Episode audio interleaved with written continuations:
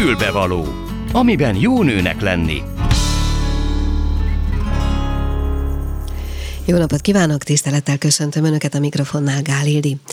Nos, a mai fülbevalóban három témát járunk körbe, az egyiket kicsit részletesebben, a másik kettőt talán kevésbé, de azért is ez a részletesség, mert az első vendégem itt ül a stúdióban, Szilber Szilviának hívják, és társas, társasház szakértő, aki könyvet is írt, aki most már szerintem médiasztár leginkább, mert nagyon sok televízió és rádióműsorban szerepelt már, nem a szakmájáról, illetve kicsit közvetve a szakmájáról arról fogom őt faggatni, tudnék utánunk következik majd a Kulcsra kész című műsor, nem arról, tehát nem kifejezetten arról, hogy mi mindent művel, hanem a dolognak az emberi vonatkozásai érdekelnek, például a türelem című aspektusa ennek a szakmának. Utána, a félkettes hírek után fel fogjuk hívni Jáger Mónikát, aki többször volt már szintén ennek a műsornak a vendége, ő egy próbatételes kisfiúnak, Alexnek az édesanyja. Hát egészen új túlélési és megélési stratégia stratégiát talált ki nem annyira régen, elköltöztek Budapestről, hogy hogy vannak most, hogy működik az életük, és hogy van Alex, erről pedig vele fogunk beszélgetni. És végül a műsor végén, mivel hogy közeledik a nyár, Balás Tibort fogjuk felhívni, aki alapvetően tavakat, kerti tavakat hoz létre, illetve népesíti be azokat különböző élőlényekkel, hogy ennek mi a módja, és hogy mondjuk egy mm, kis kertben ezt hogy lehet létrehozni, erről fog nekünk mesélni, tehát ő így néz ki a mai fülbevaló Lássuk! A Klubrádió női magazinja tényleg fülbevaló. És ahogy mondtam, köszöntöm a stúdióban Szilber Szilviát, szia! Szervusz, Édi, üdvözlöm a hallgatókat! Na, ahogy mondtam, te nagyon sok a témába vágó kérdéssel kapcsolatban megnyilvánultál már különböző tévé, rádiócsatornákon. Nagyon szeretnek téged hívni. Komoly szakembernek számítasz, úgy, hogy mióta űzöd ezt a szakmát? Körülbelül tíz éve foglalkozom hivatásterűen társasházkezeléssel.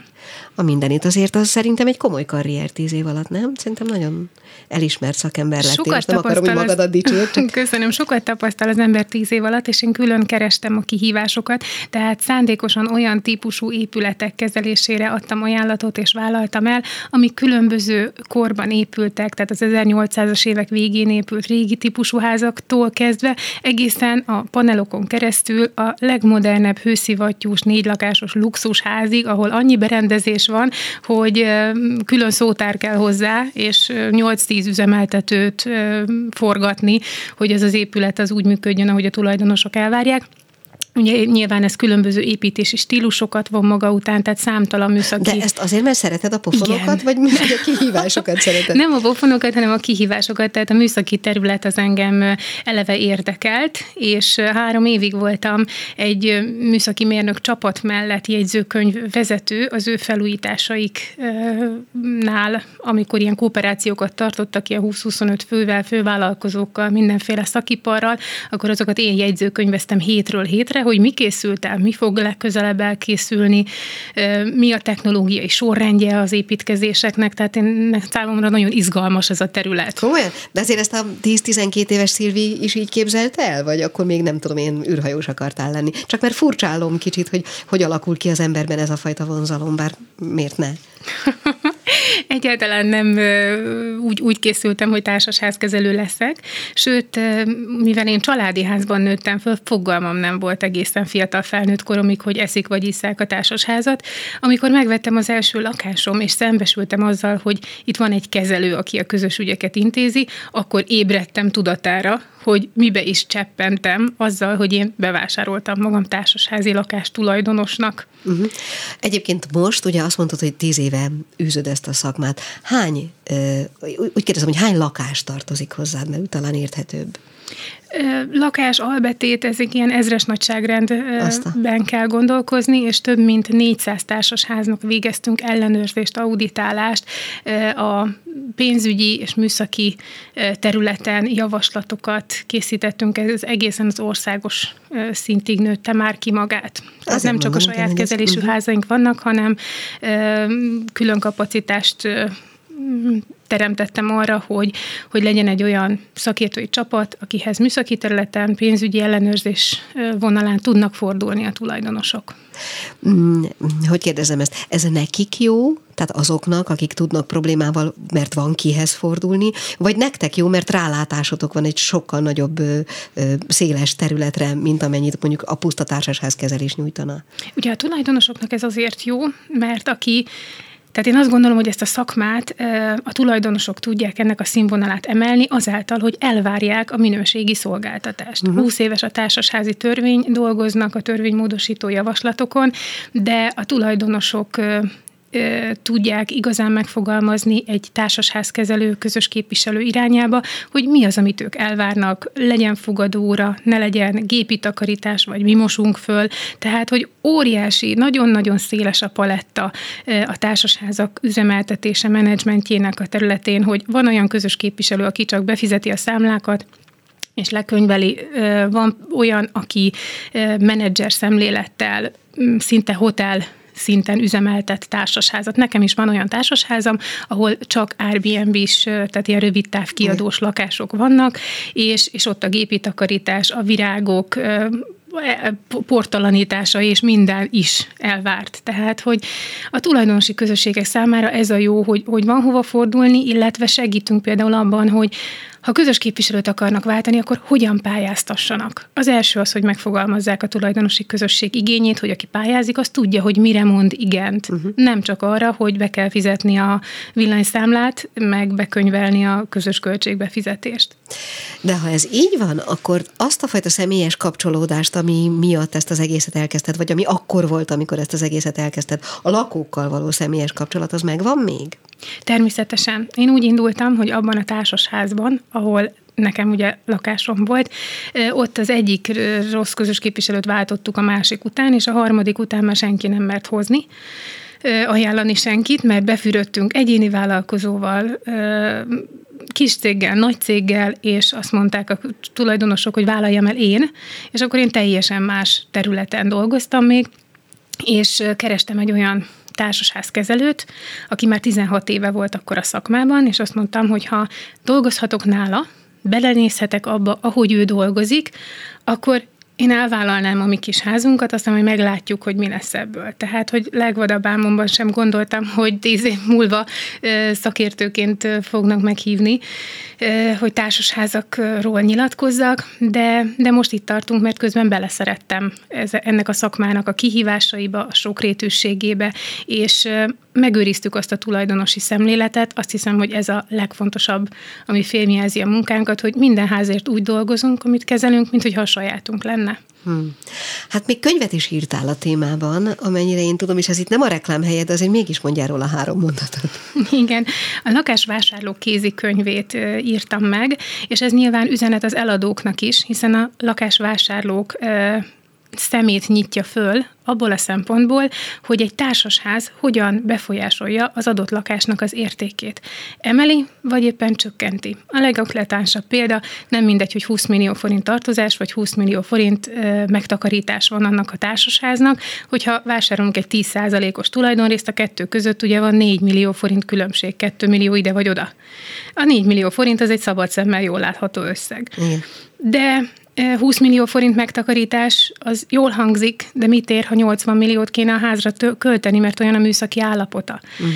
Tehát hasonló, tehát gyakorlati példákat vetek föl a könyvben, amivel tanácsadások során is találkoztam, és, Ami egyébként az embernek akár eszébe se jutna, hogy föltegyen, mint kérdést, még ha még annyira vásárló is, nem? Így van, így van. Nekem uh-huh. sem jutott eszembe, én is úgy vettem a, a, az első lakásomat, hogy mondom, nem tudtam, hogy... Tetszett belülről. Tetszett, tetszett, kis... nagyon optimális volt, a küszöbön túli rész is, meg a lokáció is jó volt, és akkor a kettő között így volt egy ilyen téridő ugrás, hogy a kaputól a küszöbig, és addig elbeszélgettünk az ingatlanosról, és el is felejtettem megkérdezni, hogy Mindazokat, mindazokat amiről könyvet kellett végül Aha. írjak, mert, mert nagyon sok segítségkérő ember fordul hozzám, hogy utólag derülnek ki dolgok. És ugye ez, mint mondtam, az eladóknak is üzenet, hiszen hogyha egy vevő egyre tudatosabb, és ezeket a szempontokat vizsgálja, és meg fogja kérdezni, akkor az eladó akkor tesz magának a legjobbat, ha már most elkezd foglalkozni azzal a társasház ingatlannal, eljár a közgyűlésre, figyel a közösségre, megóvja ő is az ingatlan vagyont, támogatja a felújításokat, hogy növelje az értékét a társasháznak. Mm. Van egy nagyon jó ismerősünk, aki külföldön él, és elsütötte azt a viccet, hogy a szomszédjának, aki egyébként egy gumival, gumival foglalkozó iparos volt, ő pedig ügyvéd, hogy az ő lakása, mármint a szomszédé mennyivel többet ér, hiszen egy ügyvéd a szomszédja, mint az övé, akinek egy gumiszerelő a szomszédja. Szóval ezzel csak azt akarom mondani, hogy a szomszédság az mennyire játszik szerepet például egy-egy társasház értékelésében? Vagy egyáltalán van-e ilyen fajta emberi szempont?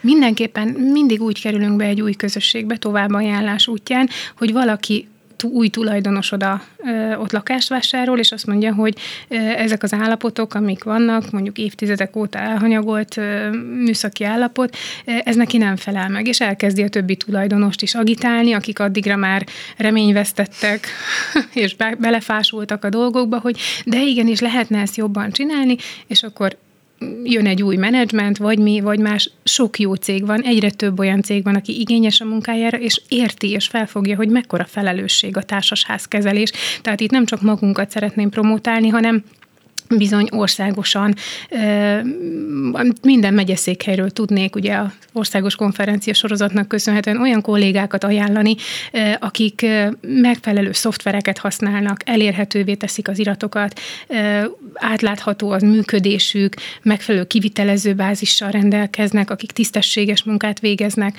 tehát hogy fejlődik ez a szakma szerencsére. Na beszéljünk egy kicsit a dolognak az emberi vonatkozásairól. Mi kell ahhoz, milyen emberi tulajdonságok, dolgok, hogy valaki ezt a szakmát jól tudja űzni? Ugye a menedzsment hez minél jobban álljon az ember, tehát jól tudjon szervezni, koordinálni dolgokat, és a pénzügyi és műszaki területen, illetve a jogi területen lévő tudást azt összeszedi az évek során, hiszen ahogy mondtam, én kerestem kifejezetten a kihívásokat, de a legnagyobb mégis, te, amit mondasz, az emberi oldal, hogy különböző emberekkel kell megértetni, hogy fontos az, hogy a legnagyobb vagyontárgyuk, a lakásuk értékét, a társasház jobbítása, értéknövelése által igenis támogassák és növeljék. És itt egészen a lakást kapott az egyetemista, és őt nem érdekli, a legkevésbé sem, mert föl se fogta, hogy ő egy ingatlan kapott, amiért a szülei dolgoztak meg. Egészen odáig, aki már 70 éve ott lakik, és már nem, már szeretne, fele, már nem szeretne felújítást, már belefáradt, és amíg ő él, addig itt ne zörögjenek, most már ne mhm. poroljanak, majd a következő generáció nagyon sokféle ember van, ugye vannak külföldiek, vannak rövid távkiadók, tehát, hogy, és mindezen emberek az együttélés során, mivel közel vannak egymáshoz, zajokkal, szagokkal, egy, egy, egyáltalán azzal, hogy léteznek, zavarják a másikat. És ez sokszor a közös képviselőn csapódik, mert mi vagyunk azok, akik meghallgatjuk ezeket, és próbáljuk elsimítani ezeket a konfliktusokat, pedig hát a közös képviselő az a közösséget képviseli, és a házat üzemelteti, nem terapeuta funkciója van, de, de ezt is el kell látnunk. Igen, a mentális támogatása a tulajdonosi közösségnek az is része. Na akkor most jön a, a, a műsornak a bulvár része. Mesélni egy-két történetet erről? Az egyik kolléganőmmel történt meg, ugye rendszeresen kapunk telefonokat, megáll a kazán, nincs meleg víz, különböző problémák merülnek föl, tönkre megy egy kaputelefon, és nem tudnak kimenni a házból. Tehát, hogy vannak tényleg olyan esetek, amikor viszonylag sürgős intézkedésre van szükség, vannak olyanok, amikor nem annyira sürgős. És az egyik kolléganőmmel történt meg, hogy egy szombat este csörgött a telefon, és egy idős női hang kétségbe esetten szólt bele a telefonba, miközben hallatszott, hogy a háttérben eszeveszetten zokog, üvölt, sír egy gyerek, és azt mondja a nagymama, hogy Orsolya, jöttünk az unokámmal lefelé a lifttel, és lezuhant a Lego figura a lift, lift aknába. Most mondta a kolléganő, hogy hát kihagyott a szíve egy pillanatra, Szegény. mert Hát igen, ugye az volt a nagymama kérdése, hogy ki lehet-e a Lego figurát szombat este fél kilenckor menekíteni a liftaknából. Mondta, hogy nem, nem lehet, az most ott marad a következő karbantartásig. Tehát próbatétel minden nap adódhat. Te mondd, és olyan is van, hogy bármiért hibáztatnak téged? Gondolom, hogy azért indulatok is csapódnak, olykor rajtad rajtatok. Igen, hát a közösségben ugye vannak van, aki különböző vérmérsékletűek. Különböző vérmérsékletűek, van, aki másképp képzeli el a házüzemeltetését, és hogyha nem az ő akarata érvényesül, akkor lehet, hogy ő mondjuk nem feltétlenül a legszofisztikáltabb módon adja ezt tudtára a többieknek, vagy esetleg a közös képviselőnek, és a nem történik semmi, hát hogyha nem jönnek el a közgyűlésre, és nem szavazzák meg, akkor valóban nem tud előre lépni a ház, és van, amikor jogosan ingerült a tulajdonos, hogy ne, nincsen előrelépés, de neki kell a tulajdonos társait meggyőzni és ráébreszteni arra, hogy bizony vállaljanak felelősséget, és évente egyszer jöjjenek el arra a közgyűlésre. Ez tök érdekes, amit mondasz, hogy hol vannak, most ennyi jutott eszembe ebből, annak a működésnek, vagy annak a feladatnak a határai, amiket eh, ti ugye üzemeltetőként, vagy működtetőként eh, megszabhattok. Magyarul eh, van-e olyan, amire azt mondja, hogy köszönöm szépen, ez nem az én dolgom. Vagy köszönöm szépen, tessék valaki máshoz fordulni, és amikor megszületett a döntés, akkor majd tudok valamit lépni. Szóval, hogy hol van ennek a határa? Jogi is, meg emberi is. Nagyon érdekes, máshol van a jogi, meg máshol az emberi Igen, határa. Sejtettem. Igen, és minél inkább a szakmában látom, hogy eltöltenek éveket a kollégák, meg évtizedeket, annál inkább fásultabbak, és tolódik a jogi határ felé. Tehát az elején a szakmának nagyon lelkesen áll oda az ember, és azt mondja, hogy emberek 20 év a tető avulása, 15 éves az épület, 5 év múlva erre költeni kell, kezdjünk el rá takarékoskodni, majd azt mondják, leszavazzák, hogy nem. És amikor eltelik az az 5 év, és azt mondják neki, hogy miért nem szólt, Igen. és a célbefizetést sem szavazzuk meg, és aztán sírnak, hogy beszakadt a tető, meg beázik, és a legfőső lakó föl akarja jelenteni a házat, hogy nem teszünk eleget a karbantartási kötelezettségnek, és az ember járogathat a jegyzőhöz, és szétteszi a kezét, és azt mondja, hogy itt az öt évvel ezelőtti jegyzőkönyv, ahol javasoltam, hogy kezdjünk el egy felújítási alapot, hogy legalább hitelképesek legyünk, akkor elég nehéz megőrizni az embernek a lelkesedését. Próbáljuk keresni azokat, az én cégem és mi azokat a közösségeket, akik fejlődni, haladni, erről lépni akarnak, nem nagy élmény kiírni az ember nevét egy olyan házra, ami omladozik. Tehát nekem is volt olyan társasház, ahol végigmentem az utca mellett, és azt mondtam, hogy úristen, a kertben van egy szökőkút, és milyen 80 centis gaz van benne. uh-huh. Megnéztem a kerítést, hogy azt a mindenit olyan kovácsolt vas munka, hogy ha ez le lesz festve, ez az álom lesz. És felgyűröm az ingújamat, és ez a hanyag közös képviselő biztos nem csinál semmit, és majd én itt csodát teszek. Aztán körülbelül egy év múlva felmondtam, ugyanis a tulajdonosi közösség pont beázott a tető, és és akkor mondtam, hogy ezt meg kell csináltatni, nagyon-nagyon rossz állapotban van, és felvilágosítottak, hogy a másik oldalon 20 évvel ezelőtt le lett fóliázva a tető, és a Józsi, aki rokkan nyugdíjas, ő szokta a vödröket, amin befolyik a víz, kiönteni a tető ablakon. És akkor ezt is le kell fóliázni, és majd a Józsi akkor ide is átjön, amikor nagy eső van. És hát ebben a pillanatban úgy elszorult a torkom meg a szívem, hogy ez az értékes ingatlan megy tönkre, és nem tudtam őket meggyőzni arról, hogy a tető padlás résznek a lefóliázása az ugye most egy kicsit szakmába belemenve azért nem célszerű hosszú távon, nyilván rövid távon óvjuk meg a beázástól, de hosszú távon azért nem, mert a lakásokban pára keletkezik, és a fafödémes szerkezeten nem tud kijönni a pára, a fólián lecsapódik, a fa el fog korhadni, és majd, hogyha az a födém beszakad, akkor olyan ki kell költözni olyan nagy költség lesz az a javítás, hogy nem fogja tudni ezt a tulajdonosi közösség kifizetni, és majd jön egy befektető, aki filérekért fogja felvásárolni ezt az ingatlant, hm. ha hagyják tönkre menni. A szökőkúttal és a csodálatos kovácsoltos hattyús kapuval. Tehát, hogy az ember szíve megszakad ilyenkor, de azt mondtam, hogy, hogy nem én szeretnék lenni az a közös képviselő, aki hiába írja le a javaslatait, nem fogadják meg, nem akarnak rá költeni, akkor el kell engedjük egymást. Hm. Hogy szoktál pihenni, amikor úgy telítődsz ezzel az egésszel? Tudod, hogy megelőzendő a fásulást, a kiégést? Értetlenül nézek egy picit. Igen, látom. Látod? Nincs ilyen?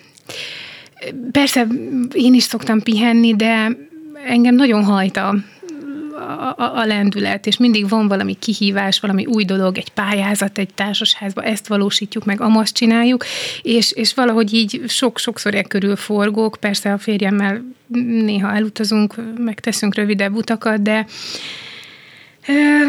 Nekem volt olyan, hogy egész éjjel közgyűlést tartottam álmomban. Istenem. Aha. A, a, tulajdonképpen a, úgy, ugye mi régen ismertük egymást, hogy régebben találkoztunk, még, még szerintem a tíz év előtt, és most úgy akadtam rád, hogy posztoltál egy olyan szöveget, ami arról szólt, hogy írtak neked cseten, nem tudom, egészen válogatott emberek, és hogy nyilván ez valahol a szélsőséget, vagy a, a széles skálát is mutatja, de hogy valaki azt írta neked, hogy nem tudom én, akarsz-e vele beszélgetni, mire te föltetted a kérdést, hogy persze mi a probléma, és megkérdezte, hogy van-e férjed vagy van-e barátod, vagy valami ilyesmi. Ezek, tehát hogy vannak ezek a, ezek a fajta, és megint egy kicsit a bulvárosság beszél belőlem, de hogy, hogy vannak ezek a fajta megkeresések, amikor így, amikor a dolgot helyre kell tenni? Ugye bárhonnan támadhat ügyféljelölt. Igen. tehát, hogy... Akár a cseten is. Ak- akár cseten is így van, tehát nagyon sokszor van olyan, hogy valaki lát velem egy riportot, interjút, olvas egy cikket, elég sok helyen jelennek meg ezek a online sajtóban a velem készült riportok, és, és akkor rám ír, mert mondjuk messengeren talál meg, és ugye én udvariasan megkérdezem, hogy gondolom valami társasházi ügyben érem, de hát minden nőnek szerintem számtalan ilyen megkeresése van, hogy udvarlója akadna, és hát pont ott nem igazán vette alapot az illető, hogy hát szeretném leszerelni és rövidre zárni a beszélgetést. Igen, hát mi, mondom, mindenféle ember van. Úgyhogy Na jó, mondod ezt, igen, szolidan. Jó, még egy nagyon pici időnk van, és egy utolsó kérdés, amit már őrizgetek egy ideje, hogy ezzel fejezzük be, mert nagyon kíváncsi vagyok, hogy mit mondasz rá. Mond, mi ebben a jó?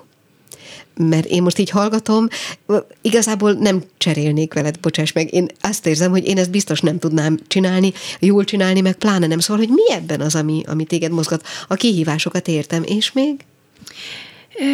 Egyrészt a nyomot hagyni az épített környezetben. Aha. Tehát vannak ezek, a, nekem a szerelmem, ezek a régi építésű társasházak, amiket, hogyha a múlt értékeit helyreállítva újítunk fel, akkor csodákat lehet teremteni, és amikor végigmegyünk Budapest utcáin, akkor egyrészt életveszélyes a házak egy része, másrészt pedig csodálatos felújításokat látunk. És tudsz menni azzal a szemlélettel, hogy ezt is mi csináltuk, meg ezt is, ez is a miénk. Képzeld el, igen, végigutazunk a városon, és akkor mondom az illetőnek, akivel éppen megyünk, mondjuk egy kazán karbantartóval, vagy ilyesmi, akkor mondom, hogy itt erre is kezelünk házat, meg erre is. Úgyhogy én nagyon büszke vagyok arra, amikor egy közösséget sikerül végigvezetni azon a folyamaton, hogy eljutunk egy felújításig. Nemrég például egy közösségnek nyertünk 16,5 millió forint pályázati támogatást, aminek a felét nem kell visszafizetni, a másik pedig kamatmentes. Ebből megvalósul egy 28 millió forintos, ugye önerővel együtt, homlokzat felújítás. Gyönyörű szép lesz az a ház,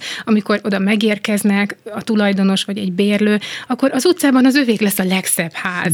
És és, és számomra ez nagyon, nagyon felemelő érzés, hogy ehhez én hozzájárulhatok azzal, hogy megszervezem. És az is győzelem, amikor egy közösséget sikerül valamilyen irányba átfordítani? Abszolút, nagyon szeretem az egyhangú határozatokat, a legtöbb közgyűlési határozatom egyhangú. A legdurvább vitát is meg lehet azzal akasztani, hogyha az ember méltóság teljes mozdulatokkal leveszi a balzokniát és átadja a másik félnek, de eddig még nem fajult, hogy ezt ki kelljen próbáljam.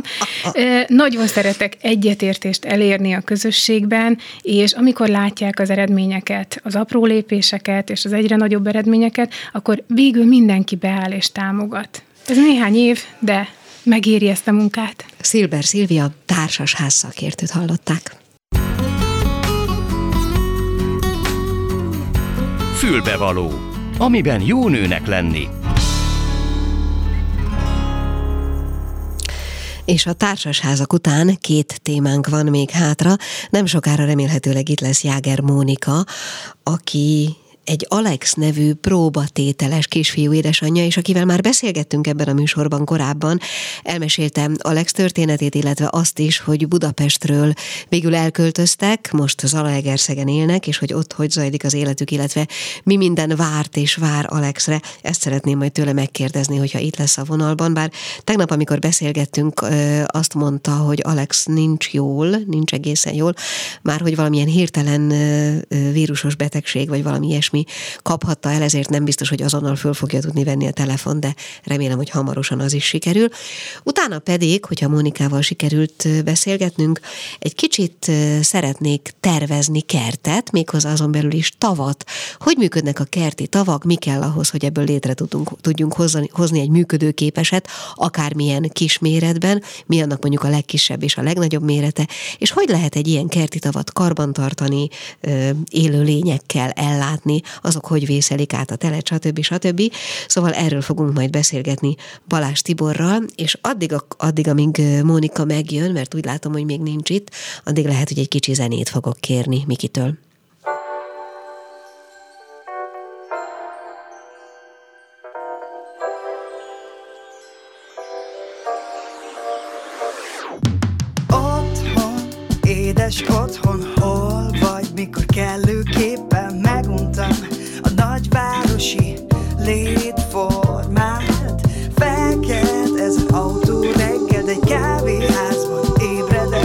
A szomszéd asztal megrendeli a szokásos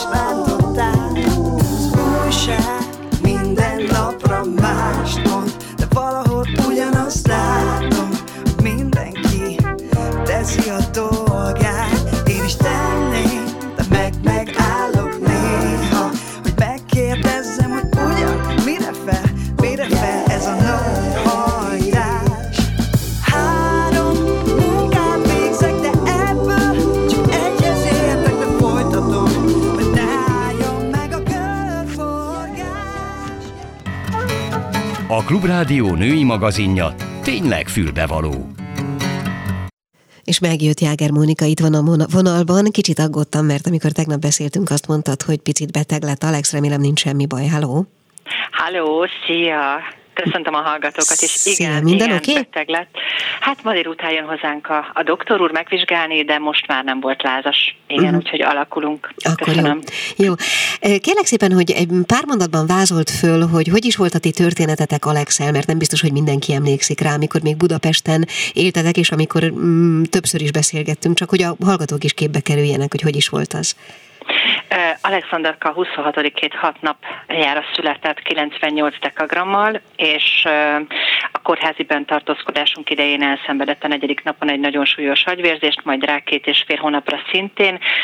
Közel hat hónaposan volt egy életmentő söntműtétje, és hát azóta folyamatos fejlesztéseken veszünk részt. Mi Pesten éltünk, és én oda is mentem férhez, és a vállásunk után, amikor az édesapjával elváltunk, akkor rá két évre költöztünk haza, itthon vagyunk most Zalaegerszegen, és most már lassan másfél éve itthon töltjük a mindennapjainkat. Most mennyi idős Alex? Alexander 8 és fél éves most. Uh-huh. Mond, uh, Ugye ez egy elég hosszú történet, és elég, ugye azt, azt mondtuk, hogy próbatételes kisfiú, Alex. Igen. Ezt a kifejezést egyébként te találtad ki? Ez nagyon igen. szép. Uh-huh. Igen, igen, igen, igen. A, ez a nyolc és fél év, ez egyrészt az ő életében, másrészt a tiédben milyen fajta, mm, nem tudom másképp, másképp kérdezni, lelki fejlődéseket okozott? Ott nyilván a tiédre gondolok elsősorban, az ő esetében milyen testieket? Hm? Alexander azt gondolom, hogy ahhoz képest, hogy amilyen trauma történt vele, sokkal jobban fejlődik, mint az bárki gondolta volna. Ezt most már az orvosok és a fejlesztői is megerősítik. Egy nagyon céltudatos, hatalmas akarattal megáldott, és azt el kell mondanom, nagyon fegyelmezett kisfiú, aki az óráin maximálisan teljesít, úgyhogy nagyon büszkék vagyunk rá. Nem tudjuk, hogy ez az út hova vezet, de ezt az utat mi a legnagyobb alázattal hát kéz a kézbe tesszük meg, és hát bízunk a legjobbakba. Engem pedig mindenképpen nagyon-nagyon sokat tanított, Nekem mindenképpen nagyon-nagyon sokat tanított az Alexander, elsősorban a feltétel nélküliségre, tehát megtanultam feltétel nélkül szeretni és feltétel nélkül elfogadni, és hát az élet számos területén azt gondolom, hogy jóval bölcsebben teszem a dolgomat, és jóval bölcsebben állok hozzá egy esetleges olyan dologhoz, ami mondjuk korábban ki tudott billenteni az egyensúlyomból. Hm, ez fontos. El tudod nekem mondani, hogy nem akkor, amikor mondjuk Alex beteg, mint ahogy most is várjatok az orvos, de egyébként hogy telik egy napotok? Hát most már Alexander iskolába jár, hála Isten, az a Legerszeg nyitott ház egymébe, ahova nagyon-nagyon szeret járni.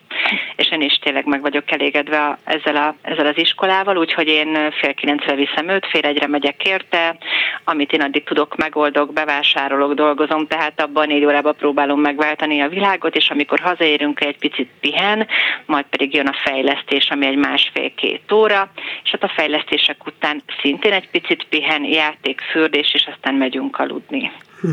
És ez nap mint nap így van? heti háromszor jár most iskolába, ugyanis azt látjuk, hogy nagyon-nagyon elfáradt, hiszen az iskolába is van magánórája, és itthon is van három, három plusz fejlesztése még a héten, úgyhogy próbáltuk ezt úgy normalizálni, hogy Alexander igényeihez igazítva mindent. Volt-e olyan, és ezt most nem tudom jobban kérdezni, amire nem számítottatok, hogy hogy képes lesz rá, és a fejlesztések, a remények, az együttműködés, a szeretet, stb. elérte, hogy azóta tudja. Tehát van-e olyan képesség, ami meglepő volt, vagy egy olyan teljesítmény, ami meglepő volt akkor még?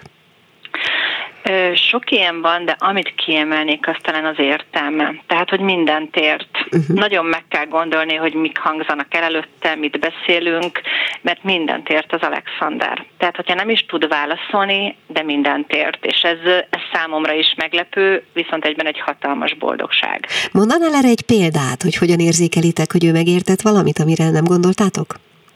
Hát nagyon érdekes, mert hogy esetleg egy neki nem tetsző dolog van, akkor rögtön ráncolja a homlokát, ennek hangot ad, és amit azért tud, ő fizikálisan meg is tesz. Tehát, hogyha bár, bármilyen dolgot kérünk tőle, amit fizikálisan ő meg tud valósítani, akkor ő ezt megteszi. Uh-huh. Úgyhogy. Én arra emlékszem, hogy amikor legutoljára beszélgettünk, akkor meséltél azokról a sorstárs csoportokról, akikkel ti megpróbáltátok fölvenni a kapcsolatot, és építeni ebből egyfajta hálózatot. Ezzel mi a helyzet? Mi sorstás csoportokkal a mai napig kapcsolatban vagyunk, hálózatot nem építettünk, viszont azt látjuk, én is akár a csoportom adminje és a, a többi csoport vezetője is, hogy közösen egyébként külön-külön, de mégis valahogy összekapaszkodva próbáljuk menteni a menthetőt, hiszen a különböző egyesületek, alapítványok, vagy ilyen program vezetője, mint amilyen én is vagyok, próbálunk a kirekesztés ellen és az elfogadás mellett folyamatosan kampányolni, akár előadásokba, könyvformájában riportok jelennek meg. Nagyon nem könnyű egyébként az, hogy közösen kooperálva csináljuk ezt, személyesen, mert hogy ugye az ország számos pontján uh-huh. vagyunk, így azért ezt nehéz összehozni, de online formában ezt, ezt azért meg tudjuk valósítani. Ha nem is sűrűn, de meg tudjuk valósítani, de külön-külön, mint csoportvezetők, mi azért azt gondolom, hogy mindenki nevében mondhatom, hogy nagyon oda tesszük magunkat, és és hát járjuk ezt az utat. És milyennek értékeled ennek a fajta együttműködésnek a hatékonyságát? Mennyire van ez széllel szemben való küzdelem vagy mennyire az? Még gyerekcipőbe jár. Tehát még mindig uh-huh. gyerekcipőbe jár, ennek sokkal nagyobb teret kellene adni, sokkal többet kellene beszélni róla. Az iskolákban szerintem minden egyes alkalommal, minden héten legalább egy érzékenyítő órának kell lenni, és ezt szerintem a legkisebbeknél kell kezdeni, akár már az óvodában, hogy a gyerekek értsék, hogy mondjuk egy kerekes székes kisgyerektől nem kell elfordulni, akivel az utcán vagy a játszótéren találkoznak. Úgyhogy én azt gondolom, hogy ezt nem lehet elég korán elkezdeni. Mónika, záró kérdésem, hogy állsz a, és nem provokációnak szánom, hogy állsz a fáradtsággal? Már annyira fáradt vagyok, hogy nem érzem. Most tényleg ezt a periódust élem, mert hogy három hete szinte folyamatosan éjszakázom, mert hogy az Alexandernek jön a rágófoga, és hát ugye eddig sem volt jó alvó, illetve hát a munkák, azok a projektek, amikben ben vagyok, azok azok most egy picit megterhelőnek tűnnek, de én azt gondolom, hogy hogy megfelelő logisztikával szépen ki fogok ebből lábalni, most fáradt vagyok. Most, uh-huh. most tényleg azt érzem, hogy fáradt vagyok. Van egyébként azt mondod, hogy hazamentek Zalaegerszegre, vagy hazamentetek. Van ott segítséged? Igen, igen, igen, a szüleim, a barátaim, tehát sokkal több segítségem van, mint, mint Budapesten, igen, úgyhogy ebből nagyon szerencsés vagyok, mert hogy a szerető családom és a barátaim azért itt vannak a háttérben. Hát akkor nem is tudom, mit kívánjak neked. Kívánom azt mindenképpen, hogy legyen ez a munka, mármint a közösségért végzett munka is minden értelemben sikeres. Alexnek a legjobbakat, Köszönöm mindent, ami, ami elérhető, és neked pedig sok erőt, meg kitartást, meg bátorságot, meg mindenfélét, ami ehhez szükséges. Nagyon köszönöm, nagyon szépen köszönöm. köszönöm Jáger szépen. Monikát hallották, Alex, aki próbatételes kisfiú, édesanyját. Köszönöm szépen, szia! Mi kell a nőnek? Egy fülbevaló. És már is megyünk tovább, és ezúttal tényleg a nyár közelettével kerti tavat fogunk építeni, ha másképp nem virtuálisan. Ebben pedig Balázs Tibor lesz a segítségünkre. Halló! Szép napot, szép napot. Jó napot kívánok. No, hát én tudom, hogy ön tóépítéssel, illetve ahogy fogalmaztam, tó benépesítéssel foglalkozik, alapvetően növényekkel, állatkákkal népesítjük be azt a bizonyos kerti tavat, hogy még szép is legyen, meg hangulatos, meg működőképes is. De ha az embernek van egy pici kertje, és nagyon szeretne oda valami vizet, akkor mi az első lépés? Hogy fogjon hozzá? Én úgy gondolom, hogy elsősorban érdemes ö, utána járni, ö, esetleg lexikális tudásunkat fejleszteni ezügybe, és mindenképp ö, az építéshez is érdemes ö, ezzel szaktudással rendelkező szemét ö, megkérni, felfogadni ezzel, hogy ö, ö, meg lehessen ezt úgy, a két elképzelést össze lehessen hozni, úgyhogy ö, megvalósuljon az az álom, az a kis természetes kis szentvilág, amit, amit elképzelnek. De csak arra gondoltam, hogy mennyire kell ehhez olyan értelemben szakember, hogy a kezdetektől az, az utolsó pontig szakember kell, hogy végezze, vagy pedig az ember mondjuk elmegy egy, nem tudom én, kertészeti árudába, és vesz egy műanyag tavat, akármilyen kicsit. Ez így jó hangzik, jó hangzik, csak elsősorban én úgy gondolom, hogy ez nem szokott hosszú távon jól sikerülni. Mert? Hogy, én, mert érdemes olyan, olyan tényezőket is szemügyre venni, hogy a tájolástól kezdve a uh-huh. napjárás, és egyéb olyan fák, amik körbeveszik például a endő tavacskát, hogy ez lehet, hogy egy kezdő nem tudja úgy számításba venni, és utána csak a problémák és a nehézségek kezdenek gyűlni felette, és akkor ebből utána mindig azon, hogy mégiscsak akkor fogadjon fel ezt a embert. Uh-huh. Hát akkor tekintsük most ezt a beszélgetést egy kicsit ilyen online vagy, vagy rádiós kiképzésnek. Annyit azért áruljon el nekem, hogy mi az, ami legfontosabb szempont egy tó, akár építésénél, akár egy ilyen műanyagtó vásárlásánál. Hova kell azt elhelyezni a kertbe? Hol van a legcélszerűbb? Mindenképp elsősorban félárnyékos ö, helyre szeretni, ö, lenne a legaktuálisabb rakni, mert, mert gyakorlatilag amilyen nyarak vannak ö, mostanában, ez nem ö, jó hatással van, főleg egy ilyen műanyag, fekete színű, kisméretű tóra, ö, ez nagyon gyorsan fel tud melegedni, igazából, ö, ha nincs árnyékolva, szinte abszolút, akkor ez halaknak is, még akár növényeknek is uh-huh. lenni, és erre gondoltam, hogy csak ezért érdemes tényleg tájékozódnunk előtte a dolgokról, hogy, hogy mégis hány fokot halak, a növények milyen helyet szeretik, mert általában az szokott lenni, hogy sikertelenségek, kudarccal indul ez a dolog. Én szeretném nem elvenni a kedvét ettől senkitől, csak érdemes több, több utána járás. A net rengetegféle információ van ezekkel kapcsolatban. Érdemes minél több tudást magunkba szívni előtte, mielőtt hozzákezdünk. Ezt tartom elsőlegesen legfontosabbnak, és az elképzelés gyakorlatilag, amit szeretnénk megvalósítani, az minden arányában legyen. Ha sok halat szeretnénk, akkor nyilván neki is tóba gondolkozunk például. Igen, ezt akartam kérdezni, mekkora az a vízmennyiség, ami tisztán tudja tartani önmagát már, ha van ilyen? Hát ez is, én úgy gondolom, egy kicsit összetettebb ettől. Ez függ a haltól, a szűrés berendezésektől, függhet a szivattyútól, a vízminőségtől. Nagyon összetett, nagyon-nagyon összetett dolog ez. Például szivattyú az feltétlenül fontos bele? Tehát egy, az olyan nincs, hogy egy tó, egy megfelelő méretű tó az valamilyen módon tisztítja önmagát, szivattyú és minden elektromos berendezésnél? Kis méretekben én úgy gondolom, hogy nem, sőt, még nagyobb méretekben is uh-huh. egyre előnyösebb, hogyha van valami vízmozgatás a vízbe.